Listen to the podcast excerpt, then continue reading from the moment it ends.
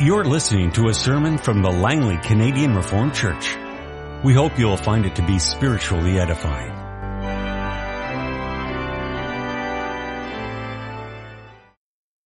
In view of our text of this morning, which has to do with Revelation chapter 6, let us turn to the Old Testament and the prophecies of Zechariah. Read a number of verses from chapter 1 as well as from chapter 6. We begin with Zechariah chapter 1, the verses 8 to 17. During the night, Zechariah writes, I had a vision, and there before me was a man riding a red horse. He was standing among the myrtle trees in a ravine. Behind him were red, brown, and white horses. I asked, what are these, my lord? The angel who was talking with me answered, I will show you what they are. Then the man standing among the myrtle trees explained, these are the ones the Lord has sent to go throughout the earth. And they reported to the angel of the Lord who was standing among the myrtle trees, we have gone throughout the earth and found the whole world at rest and in peace. Then the angel of the Lord said, Lord God Almighty, how long will you withhold mercy from Jerusalem and from the towns of Judah, which you have been angry with these 70 years?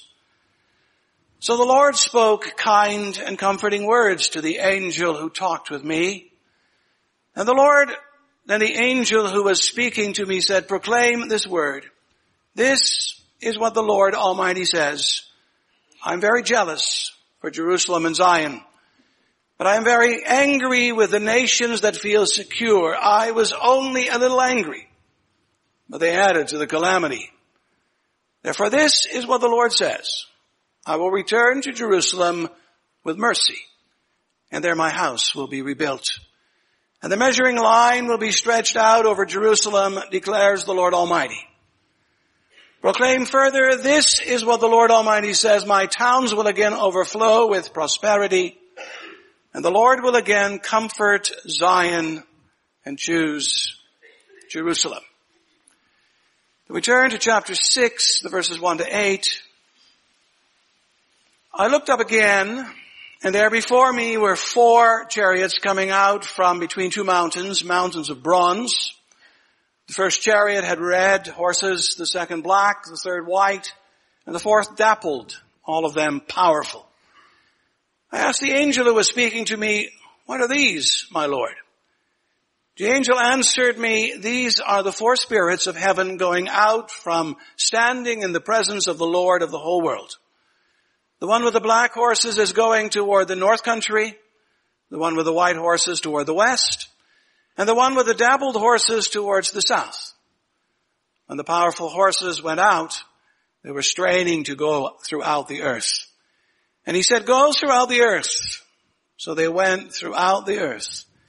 And he called to me, look, those going toward the north country have given my spirit rest in the land of the north. This morning we continue our series on the book of Revelation and we have come to chapter 6. I watched as the Lamb opened the first of the seven seals, then I heard one of the four living creatures say in a voice like thunder, come. I looked. And there before me was a white horse. Its rider held a bow and he was given a crown and he rode out as a conqueror bent on conquest. When the Lamb opened the second seal, I heard the second living creature say, come. Then another horse came out, a fiery red one. Its rider was given power to take peace from the earth and to make men slay each other. To him was given a large sword. When the Lamb opened the third seal, I heard the four, third living creature say, come. I looked and there before me was a black horse. Its rider was holding a pair of scales in his hand.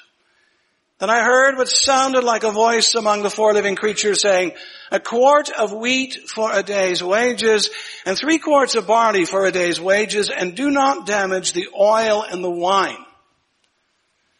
When the Lamb opened the fourth seal, I heard the voice of the fourth living creature say, come.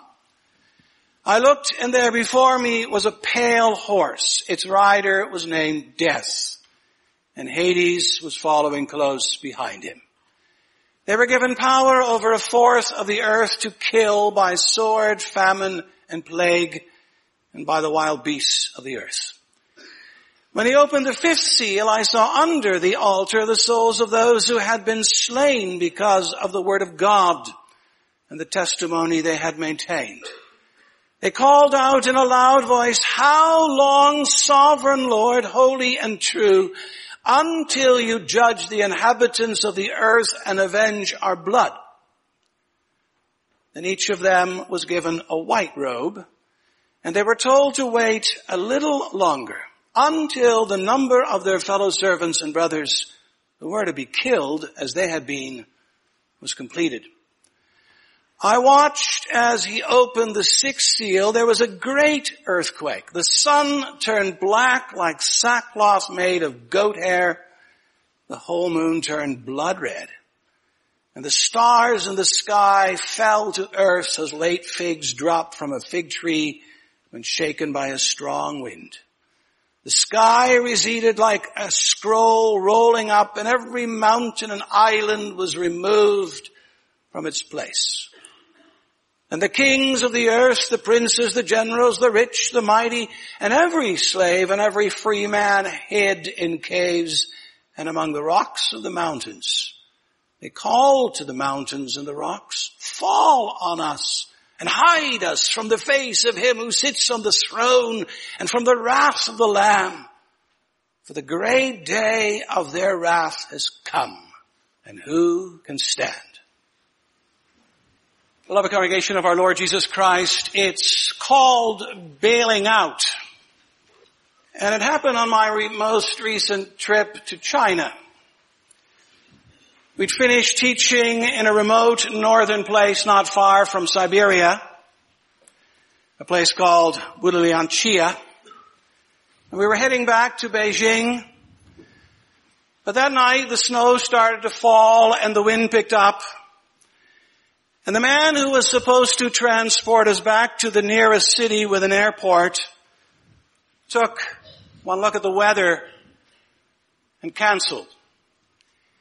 He didn't like the conditions, so he bailed out.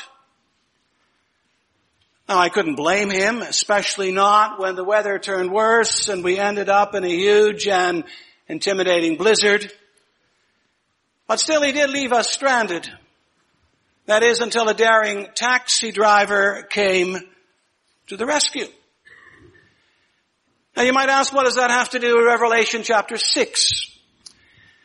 Well, a lot of readers and preachers do much the same when it comes to chapter 6 and what follows in the book of Revelation. They like what they read and what they have dealt with in the first five chapters about the Son of Man, about the letters to the seven churches, about the throne in heaven and the Lamb on the throne, but they don't like what comes in chapter six and thereafter. For there, as you can notice, the seals are opened and the judgments begin.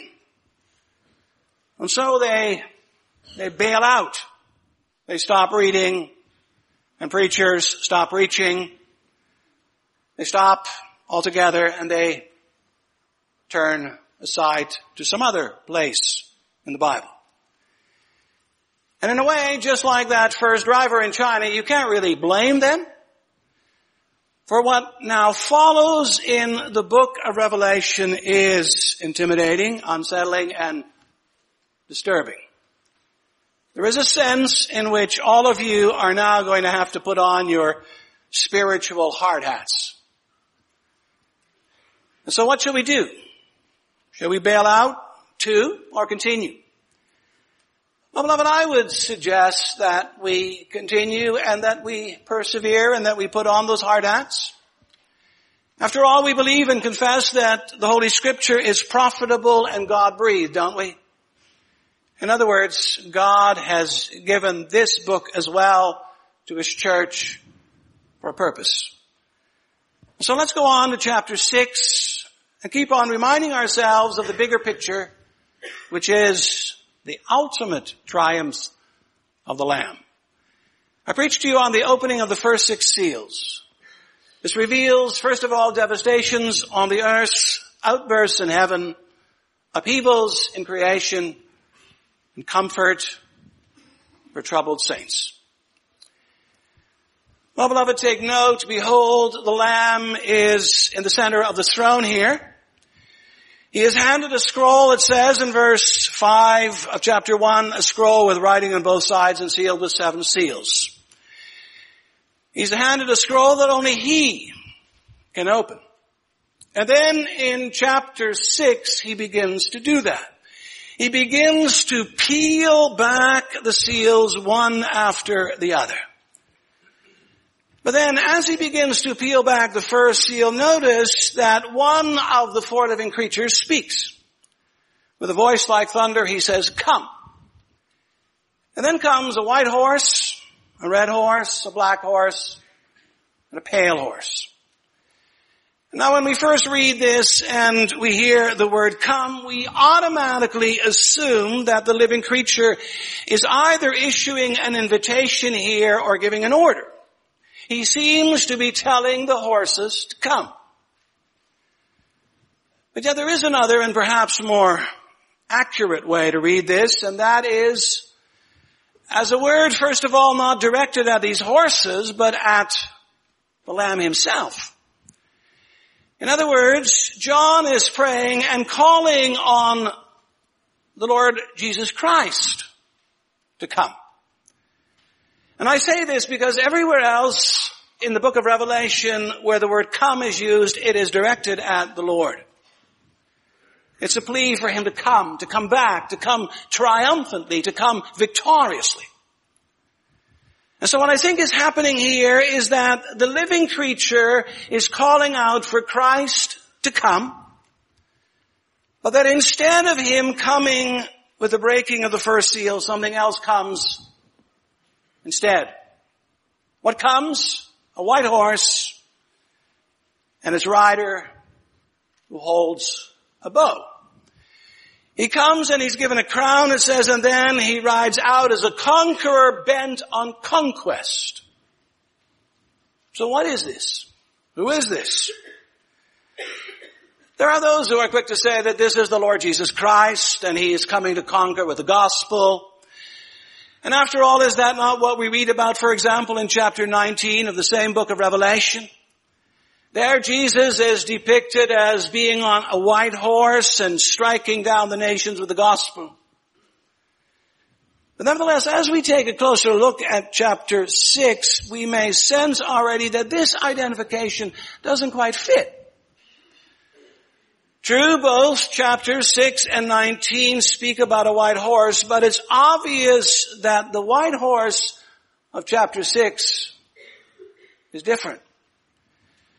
In what way? Well, notice that the rider is given a bow, which is a weapon of war.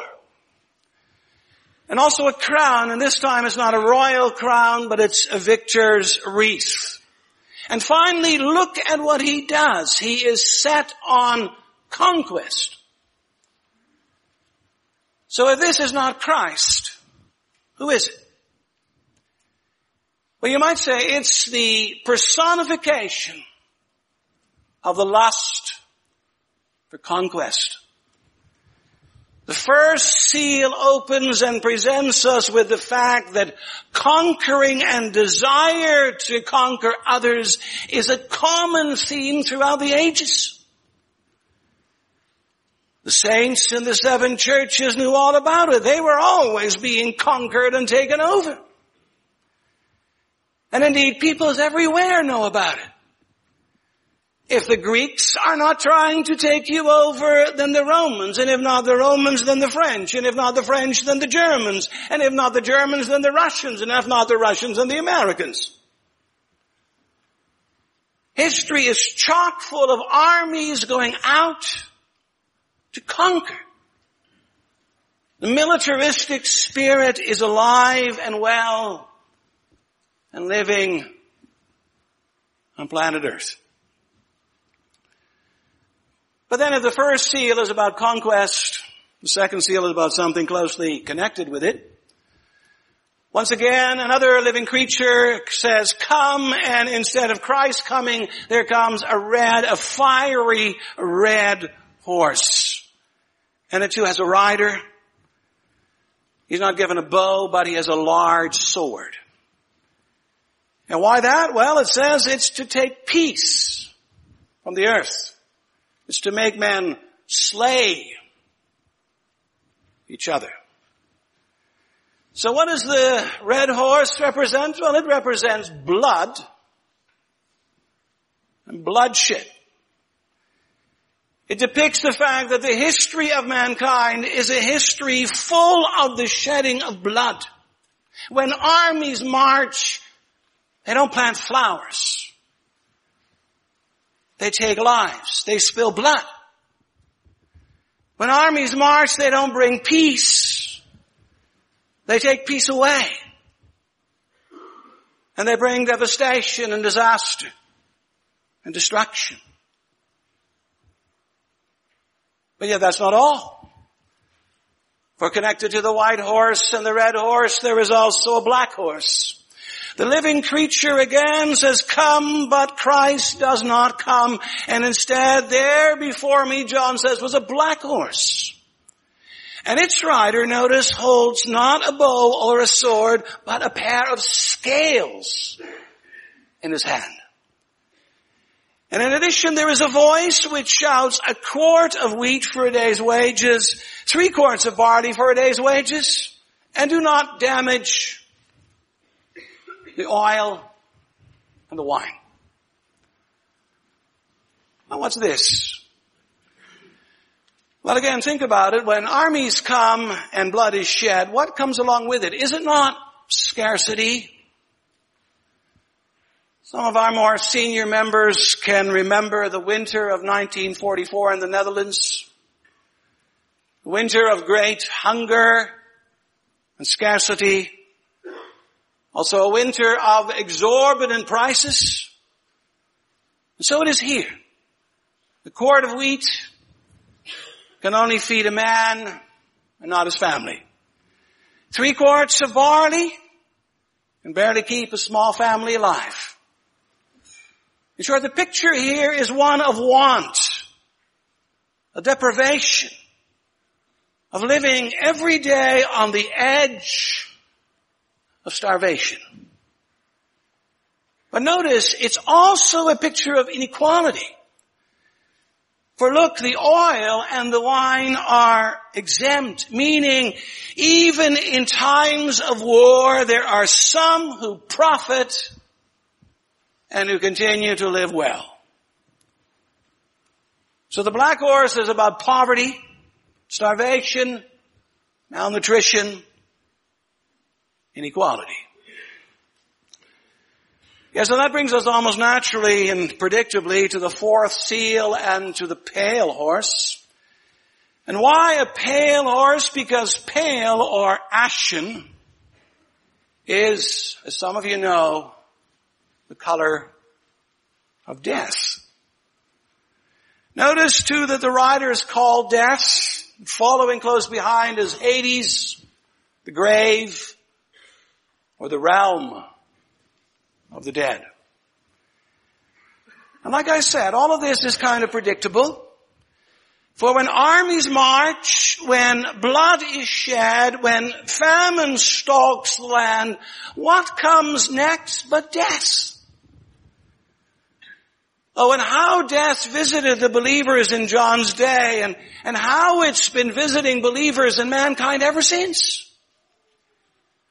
You dive into the history books and you start to count all the casualties of the many, many wars that have been fought throughout the centuries and the numbers are huge. Millions upon millions of people have been killed. The, the list of victims is endless. Our world talks a lot about peace. It hungers for peace. It has endless conferences about peace. But the reality is, it remains a world of war and death. And yet, Thankfully not totally so. For notice, death and Hades cannot claim all. Verse 8 says that they were given power over a fourth of the earth to kill by sword, famine, and plague, and by the wild beasts of the earth. That means there is a limit. Thanks be to God that there is a limit. If he hadn't stepped in, death and Hades would have claimed everything and everyone. But he sets a limit. The fact that you and I may live today in this part of the world in peace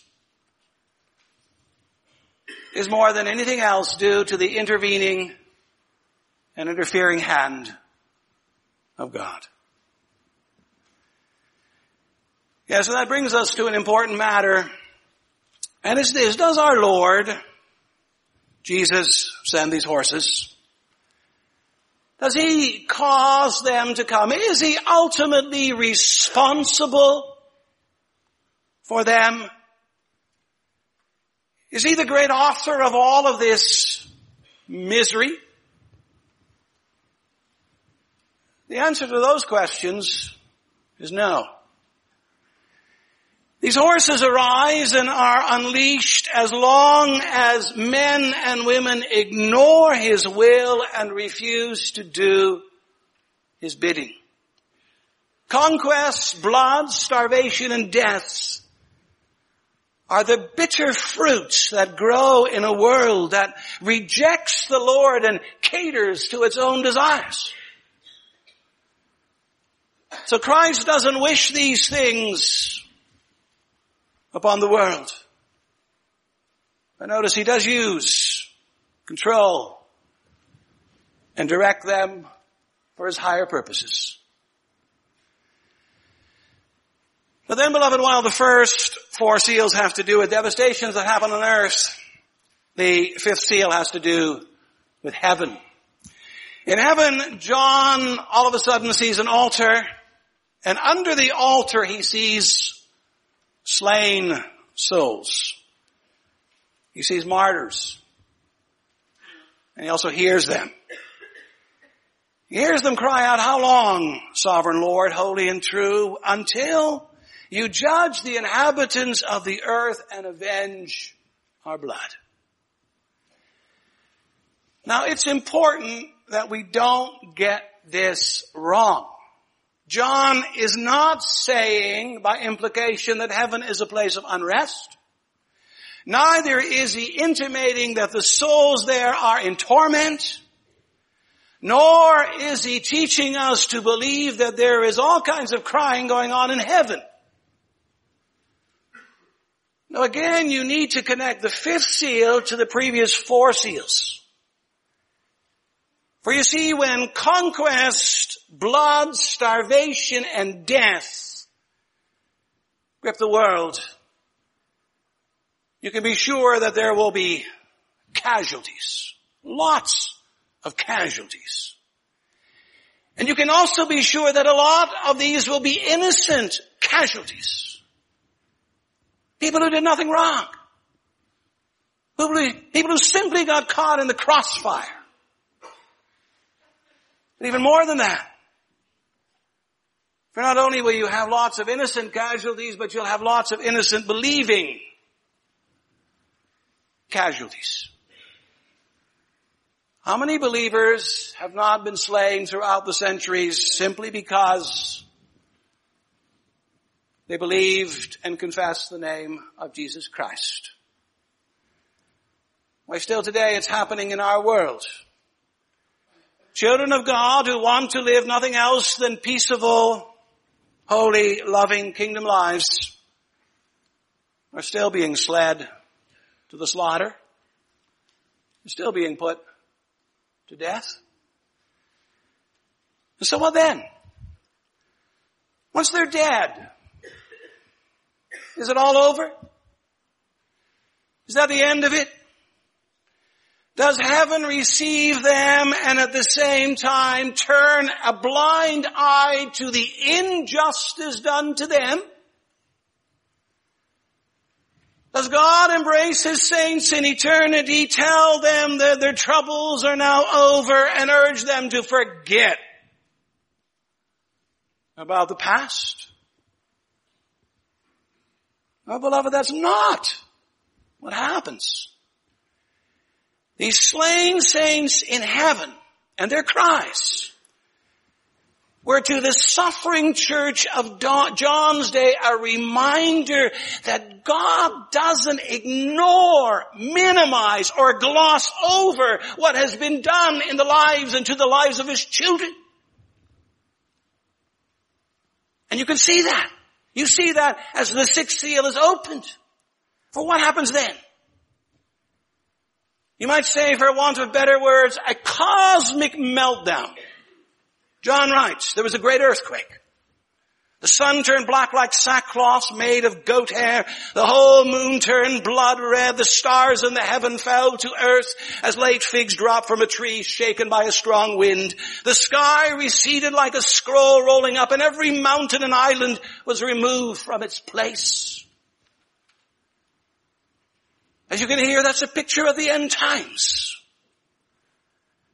This isn't the destruction that will happen before the Christ returns. But there is more for already now we get previews. Previews of a lot of these things. Think of the earthquakes that have recently devastated Haiti and Chile. Think of what is happening to a nation called the Maldives in the Pacific. It's gradually disappearing as the ocean levels rise. Think of eclipses that turn the sun black. And think of pollution that turns the moon red. And of mudslides and volcanoes and typhoons. Devastation is here.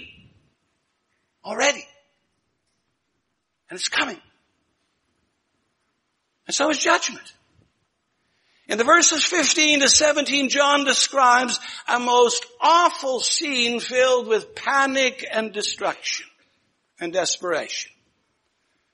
First, he gives a long list of people, seven kinds of people, the powerful, the rich, the slave, and the free. Second, he describes them as hiding in caves and under rocks. Third, he has them inviting the mountains and the rocks to fall on them and to hide them. What an image. And fourth, he has them identify the source of the panic, and it's none other than the face of him who sits on the throne and from the wrath of the Lamb. And fifth, John has them tell the time, for the great day of their wrath has come. And he ends it with a question, who can stand? That's a description of Judgment Day. It's far from pleasant. Some of you said to me some weeks or months ago that you looked forward to this series of sermons on the book of Revelation. I'm not sure you still do today. Or do you want to bail out? Yet you know, even if you bail out, won't really change anything. Bailing out represents judgment ignored. It doesn't mean judgment stopped or put on hold. It's coming. The sixth seal says it's coming.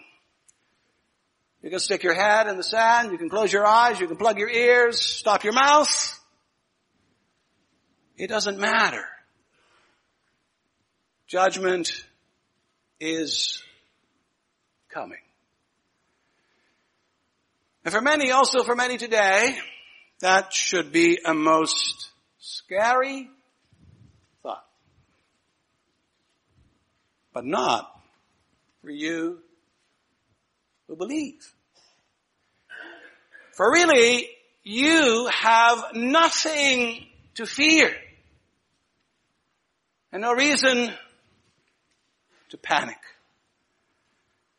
For look at what happens to those who believe. First of all, they're vindicated. You go back to verse 11 and notice that each martyr is given a white robe. You can say that's a sign and a guarantee that God has not forgotten the injustice done to them. He hears the cries of the souls, so to speak, under the altar. He's not going to turn a deaf ear to their sufferings. They will be vindicated. Their cause will one day be shown to be, as Guido de Brès says so beautifully in Article 37 of the Belgic Confession, the cause of the Son of God. But yet vindication is not the only thing that the martyrs are promised. They're also promised an end to their suffering. Read the second half of verse 11. And they were told to wait a little, a little longer until the number of their fellow servants and brothers who were to be killed as they had been was completed. Jesus knows the names of those who have been martyred, and he knows, it says here, the names of those who will yet be martyred. And once, and that's the good news, once the number has been completed, once the list had reached fullness, the end will come. In other words, suffering is not always going to be the lot of the children of God. An end is coming to days of pain and persecution and a new day is going to dawn full of peace and freedom and righteousness and joy. And how do we know this and how can we be sure of this? Well, look at the one who's in control. It's the Lamb. It's the lamb who peels back the seals. It's the lamb who still makes life livable. It's the lamb who hears the prayers of the martyrs. It's the lamb who sets limits. It's the lamb who executes his wrath on the ungodly and the immoral. And you know, normally a lamb is a mild, meek, innocent, weak, vulnerable looking creature. A lamb's a symbol of tenderness and innocence. And that is what he is. That's what he is truly. For all those who believe in him, they have nothing to fear from the Lamb of God. For those who ignore him, who insult him, who blaspheme his name, who attack his children. To them he is like a lion. He's the devouring lion of the tribe of Judah. And we're right to fear the lion. If we don't believe in him, if we don't confess his name, then you need to fear the lion of the tribe of Judah. But all those who love him, serve him, and even if you do that with a lot of weaknesses and failings, all those may rejoice in the Lamb. He'll protect you. He'll lead you through the dark days. He'll vindicate you. He'll bring you to glory. The Lamb, it says in Revelation 7, the next chapter, the Lamb at the center of the throne will be your shepherd. He will lead you to springs of living water. And God will wipe away every tear from your eyes. Amen. This has been a sermon from the Langley Canadian Reformed Church.